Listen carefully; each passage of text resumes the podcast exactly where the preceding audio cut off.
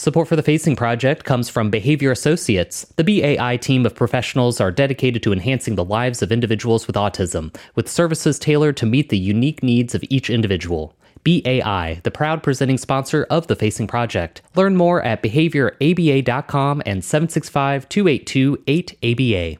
I'm J.R. Jamison. Today on the Facing Project, I sit down with number one New York Times bestselling author Kathleen Glasgow at her home in Arizona to discuss writing for young adults and the themes of teenage depression, addiction, and self harm that are often covered in her sought after novels. Stay with us as we explore writing tough topics for young adults.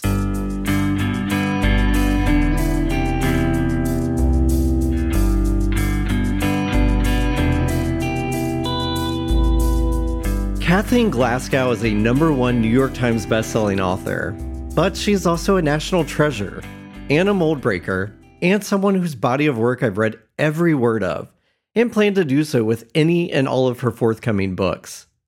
When her first book, Girl in Pieces, came out in 2016, I never read anything like it before. The protagonist, Charlie Davis, is a teenager who struggles with self harm while trying to find peace and love and joy and a place to call home. It's a story that most teens can relate to. In fact, one year before its release, the Centers for Disease Control and Prevention conducted a study with 65,000 high school students in 11 U.S. states and concluded that nearly 30% of teenage girls and 10% of teenage boys self harm. Girl in Pieces told the story head on in a compassionate and sensitive way that provides hope and understanding. Her other books, How to Make Friends with the Dark and You'd Be Home Now, cover depression, anxiety, and grief. And her latest two novels, The Agathas and The Night in Question, co authored with Liz Lawson, is a mystery series and steers a bit away from her normal topics, but keeps the pages turning in a fun and haunting way. Earlier this month, I sat down with Kathleen to talk about her work in writing tough topics for young adults. Due to some sensitive content, listener discretion is advised. Kathleen Glasgow, thank you so much for joining me on the Facing Project radio show. I'm so happy to be here. Thank you for having me. Absolutely. Okay, before we jump into our convo, I have to add a small disclaimer that you and I have the same amazing literary agent, Julie Stevenson. Love her. But I've been a huge fan of your work long before Julie was our mutual connection. In fact, I remember the first time I picked up Girl in Pieces. It was a YA book like I'd never seen before, cover and all. I absolutely loved the feel of the cover, the look of it, and I just couldn't put it down. The reader is dropped into the life of Charlie Davis, a teenager who struggles with self harm while trying to find peace and love and joy and a place to call home. You've talked publicly about the girl on the bus who inspired the story, but it's a story that you weren't looking to write at first, but one you couldn't not write. It took nine years and 14 drafts. Tell me more about why you decided not to give up on this story. Well, first, let me say um, that I started out as a poet. I was getting um, an MFA in poetry at the University of Minnesota and publishing in small literary magazines and all my life I had wanted to be a writer and I had settled on poetry as my genre of choice. And people had come to me throughout my life and they would see uh, my scars from self harm and they'd say, they would tell me, oh, you should write about that. People would like to know about that. And I would say, oh, no, no, no one wants to know about that. And I saw a girl when I was going to my job at the University of Minnesota, a girl sat down next to me on the bus, and she was about 15. And she had fresh scars on her arm. And when she saw me looking, she pulled down her sleeve. And I didn't say anything. And she got off at a stop, and I never saw her again. But I never stopped thinking about her because, like, a really visceral thing happened to me when I saw this teenager on the bus. I was transported back in time to me being that teenager mm. going through self harm and depression and feeling utterly alone in the world. And I thought about her for a long, long time, for weeks after that. And I, I thought I was the adult in the situation. I should have said something to her like, you know, you, you aren't alone and it, it is okay. You you will get through this. It's okay how you feel right now. Mm-hmm. I like I like giving myself tasks as a writer. And I thought I I think that I might have a way to write about this encounter with the girl on the bus or things that had happened to me when I was that girl on the bus. And I just, you know, because you're a writer, you have Mhm. ideas, like things come to you. And you're like, I am going to write them down. Mhm. So I thought, I am going to write them down. And you've read Girl in Pieces, and I would say that the writing style of it, especially in the beginning, is very poetic. Mhm. comes from my background. And then it expands out into more of a, I would say, a, a conventional narrative in some sections. But I, I did not know how to write a book. And maybe that was what helped me was not knowing how to write a book. I had never written a novel. I've read lots of novels and I know how they're written and I know how some are structured, but I didn't actually know how to write a novel. But I just started I just started writing. But I'm just going to write things down. And the and I just I kept writing. And because mm-hmm. I didn't think anyone was ever going to see it, like I didn't have notions of I'm going to get this novel published and it will go out into the world. Like I didn't think about those things. I was I was doing Mhm. something personal for myself to see if I could do it. And I just started writing. Mhm. And because I just started writing and I didn't think anyone would see it, I said everything I had to say about what it feels like to self harm and to be that person and to feel that alone in the world. And I I was just completely honest about what it's like to do those things and feel those things because I didn't I didn't have anyone telling me that's not appropriate or you shouldn't put that in a book. I just did, Mhm. which is really in most senses how how everything should be written. Like you shouldn't feel like you have Mhm. someone over your shoulder telling you don't do that because you're trying to create art and you don't know what's going to come out of that process. And it took me so long to write the book 9 years because you know, I was writing it, my mother died, I had like kids, I had a job. Writing takes as long as it takes for whatever Mhm. you're writing, and you have to give yourself permission to take that time. And you have to give your pro- yourself yourself permission, like I did, realizing at some point, well, this is actually turning into a novel and not just a Mhm. poetic exploration of these difficult topics. And so the drafts changed. It was Mhm. the begin the first couple of drafts of the book, everything that had happened to Charlie Davis had already happened. Like the hospital had happened and Riley had happened, and it was after all of that. And then about the fourth or fifth draft is when my mother died. And like Mm. my whole world like cracked open. I was the last like Glasgow girl like in our family. She was gone. I felt utterly alone and orphaned. And I didn't write for a year. And when I went back to writing, reading what I had done, I realized that I was being afraid of telling the truth in this book. And Mhm. I, I realized with the character of Charlie Davis that she had to feel, she had to be physically and emotionally utterly alone in the world. And she had to feel as orphaned as I did in that moment without my mother. Because as you know in the book, her mother rejects her and sends her away. Mhm. And so I took all of the stuff I had given her, like friends and supportive parents, and she even had a brother in the early drafts. I took all of that out and I Mm. started over and I put her on the hospital lawn. And I Mhm. and in that moment things clicked for me because I realized if anyone was ever going to read this book, that those readers who needed this book, who might be going through those same things, they felt as alone as I needed to make Charlie on the page. Even if they Mhm. were in a house full of people and had like two parents and like siblings and friends, they still felt like they had no one. And I had to make her have absolutely no one in the book at the beginning of the book. Mhm. And, And- from that from that draft on, what you read when you read Girl in Pieces now, that's what happened from that draft on. hmm And that opening scene of her on the hospital lawn pulls, I mean, it pulled me right in to that because you're right, that feeling of abandonment. And you open right with that, that feeling of wonder. Where am I? Right. And then How did I get here? Yeah, someone seeing her. I also love how you don't really have chapters in the book. I love how it just flows naturally.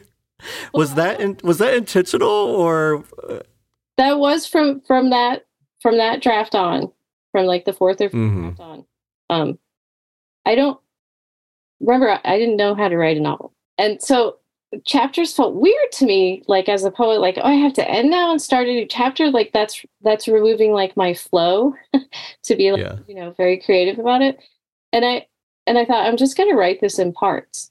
Like here's the Mhm. beginning, and like literally here's the middle when she where she's thrown like into a new place in Tucson and she has to figure out how to get by in the world by herself and you have to get a Mhm. job and you have to find a place to live and you're trying to like connect with people when you've never really been able to connect with people and then the third part and that and that really that like works for me as a writer Mhm.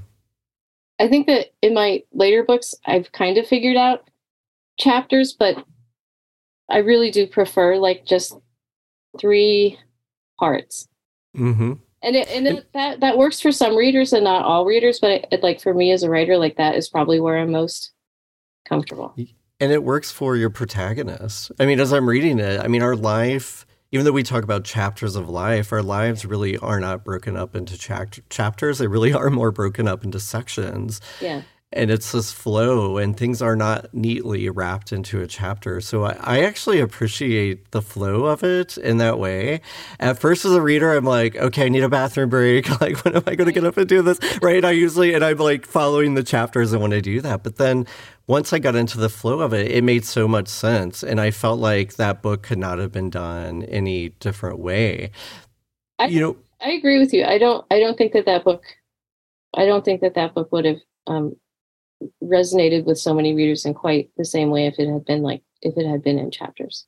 hmm I think Well, it beyond- needs to be a long, drawn out, like emotional and very like sensory process of reading the book. hmm Yeah. Well, beyond Girl in Pieces, most of your books do take on tough topics and themes. Mhm. How do you balance telling that story without triggering or re traumatizing a reader? Well, I one, I don't, I don't, I can't be responsible for every reader. Like, I feel like one nice thing about this day and age of reading is that if you're looking for a book, then you're like, wait, what is that book about? You can, you can look it up, and you will find all the things that that book is about. And someone has like listed all the possible trigger warnings, and you can figure out whether that book is right for you at that time or not. And Mhm. I, I tell readers who are like, I want to read that book, but it makes me really nervous to read Girl in Pieces in particular. And I, I will Mhm. tell them, you know what? If you're nervous about a book, you don't have to read it. There's so many good books out there that you can read instead, and you should read them. You shouldn't feel like nervous or scared to read a book like in like in a in a mental health way. You know, like we feel nervous or scared Mhm. reading horror, and it's like, okay, go ahead, because you you're actively looking to get scared and creeped out. But I'm like, Yeah. something if you feel like it's very tenuous with your mental health, read something else because there there are other books that you can read that are equally good. And and just Mhm. go towards those. But you know, it, it was like I said, I didn't I didn't have like a censor when I was writing Girl in Pieces, and I and I did tell myself I wanted to be as honest as possible about it. I I write about tough topics. You know, how to make friends with the dark is about grief. It's about a teenage girl who loses her mother suddenly. That can have that can be a big trigger for people. Mhm. But the things that can trigger some people that means it's a book that they probably shouldn't be reading is also a solace to other people who say, Mhm. I am grieving and I want to read this book about grief, or I am going through self harm and I feel ready to read this book because it makes me feel less alone. Like I I love reading difficult books because Mhm. of those topics too, because I have been through everything that my characters in each of my books has been t- through to a certain extent. And i i like reading those. They make me feel better like someone understands. And it's in a fictional universe. And it brings me a great deal of like hope and comfort to read these books. I do try to be responsible um, with the topics that i talk about but also those things happen in real life and there's no there's no way to sugarcoat like the death of a parent and how it makes you feel or No. you know what it's like to be have issues with mental health and what that's like for you to move around in the world. Those things happen in the world and to act like you know teenagers shouldn't read books about this is basically denying their human right to discover things about themselves. And hmm and that's wrong and it's also Yeah. denying an experience experiences that many of them have had or are going through like you can't pretend that bad things don't happen to children because they do Mhm. they do And we'll talk more about book banning here in a moment, but first we need to take a break. So you're listening to The Facing Project with J.R. Jamison, and I'm joined today by number one New York Times bestselling author Kathleen Glasgow, and we'll be back after a short message from our sponsors. Support for the Facing Project comes from Behavior Associates. BAI provides behavior based interventions to all individuals with behavior programming needs to enhance their quality of life. Behavior Associates is the proud presenting sponsor of the Facing Project. Learn more at behavioraba.com and 765 282 8ABA. You're listening to The Facing Project with J.R. Jamison, and I'm joined today by number one New York Times bestselling author Kathleen Glasgow. Let's go back to our conversation about book banning. We left off right at the tail end of that before we took our break. Books that seem to be needed the most by teens are often the ones to be the first banned, especially books with LGBTQIA themes and those with characters wrestling with their mental health. Do you think this current craze to ban anything veering from center will pass? um i hope that it passes i hope that it passes um i think politically we're in a really bad situation with it you have a Mhm. very small group of people trying to make decisions for um, a very large group of people and i think trying to deny access to books for kids especially kids who come from marginalized communities is a way of denying their existence because you don't think that they should exist that's really Mhm. what it comes down to is trying to um, trying to cut out the existence of so many people in this world and i i think it's despicable. And i think Mhm. more people need to get involved. Um, school boards are being taken over by Mhm. politicized actors. Um, you run for your school board go to the meeting make a speech write a letter make your presence known. I want especially all teenagers out there to know they can go to school board meetings and they can make their voices heard and when you're 18 you can run for the school board yourself. Mhm. you can do that at the age of 18 run for the school board. Make your voice heard. Mhm. you the one thing that we all have in this world that belongs solely to us that no one can take away is your voice. Make it heard however you can. If you're shy write a letter or just add your body to the group of people who are protesting. The more people who get out there and have an active voice we can take this back we can take it back no one no person should be able to tell another person what they can or cannot read. And it's about denying access to information to live a happy, healthy, joyous life or information that could help you become the person that you need to be. That's what books are for. No mm-hmm. one gets to tell anyone else what they get to read. And as a parent, you don't get to tell me what my child can read or not. It's a library that is Mhm. a public source of like information and service for people and it's free and you this is like what i'm so like i don't even have an articulate response because i'm so incensed Mhm. by what is happening you tell you start out with children and the first thing that you do is you read stories to them and you sing and now you tell them at a certain age but you can't read that.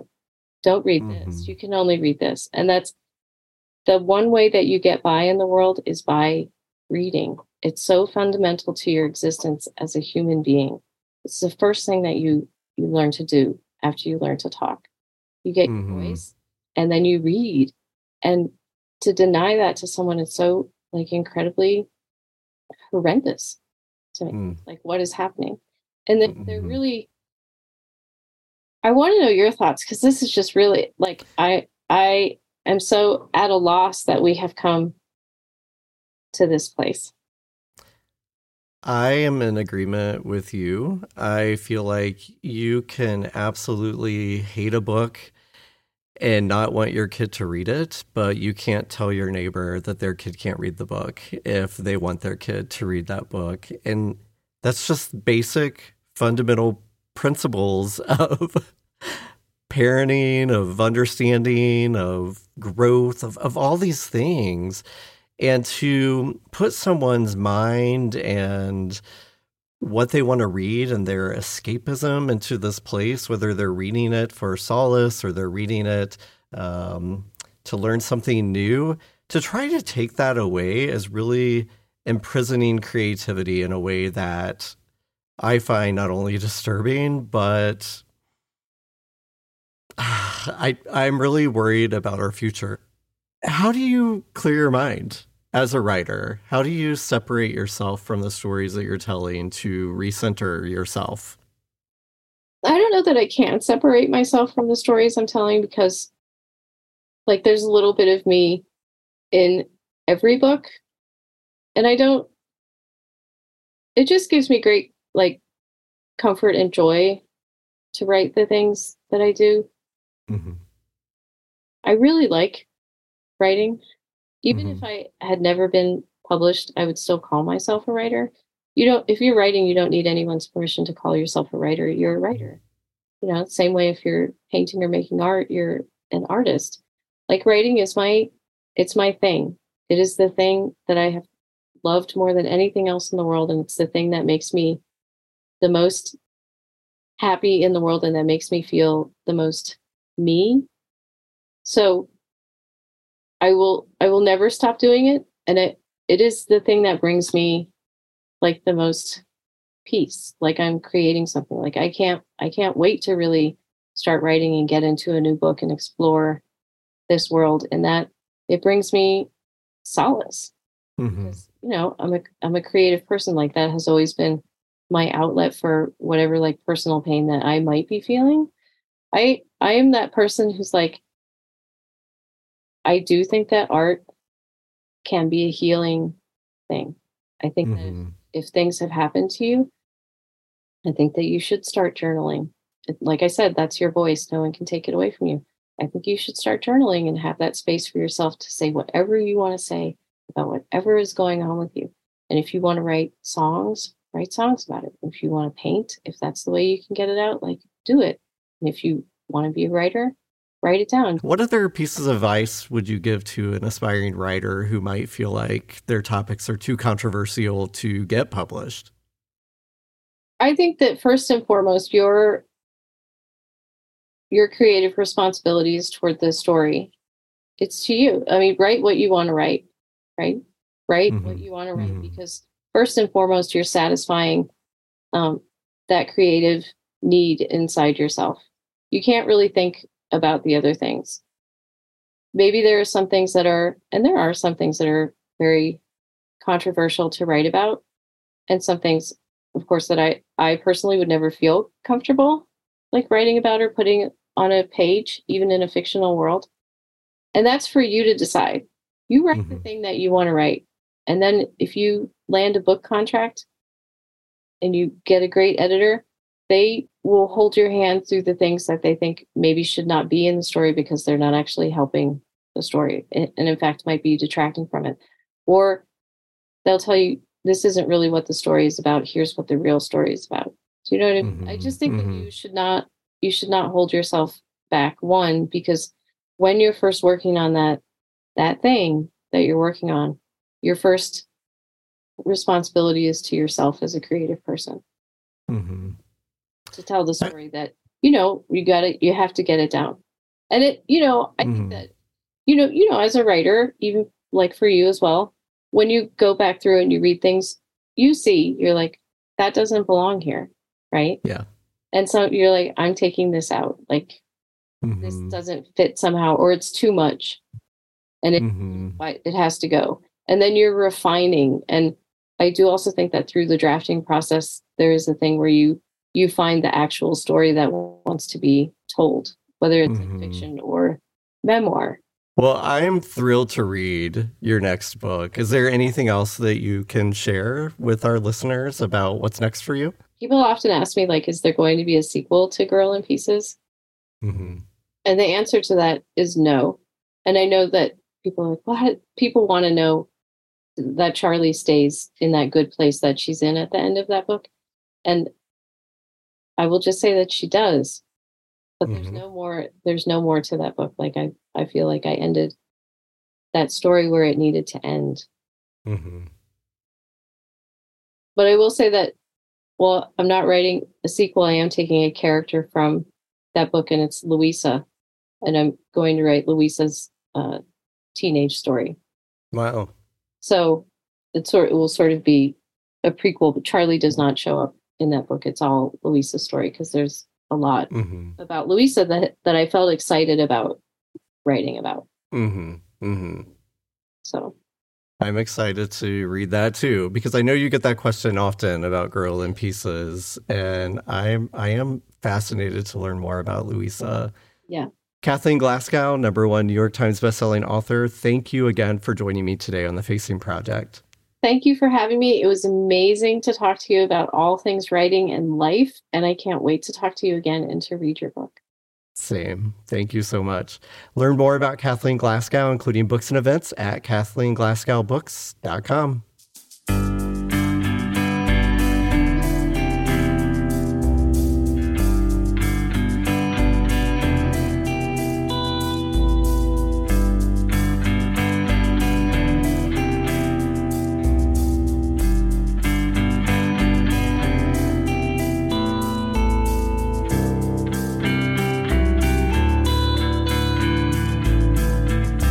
To listen to past episodes of this program, visit indianapublicradio.org slash The Facing Project. From there, you can subscribe to the podcast where you'll get episodes of The Facing Project delivered to your device each month.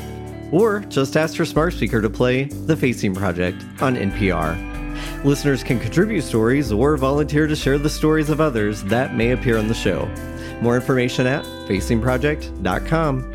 To continue the conversation about this episode, find us on Facebook, Instagram, and Twitter at The Facing Project. The Facing Project is recorded at Indiana Public Radio at Ball State University in beautiful and wonderful Muncie, Indiana. It is produced by the amazing producer and audio engineer extraordinaire, Sean Ashcraft. The show is distributed nationally through PRX. I'm your host, J.R. Jamison. And until next time, I wish you the courage to share your own story and the empathy to listen to others. Support for the Facing Project comes from Behavior Associates. The BAI team of professionals are dedicated to enhancing the lives of individuals with autism, with services tailored to meet the unique needs of each individual. BAI, the proud presenting sponsor of the Facing Project. Learn more at behavioraba.com and 765 282 8ABA.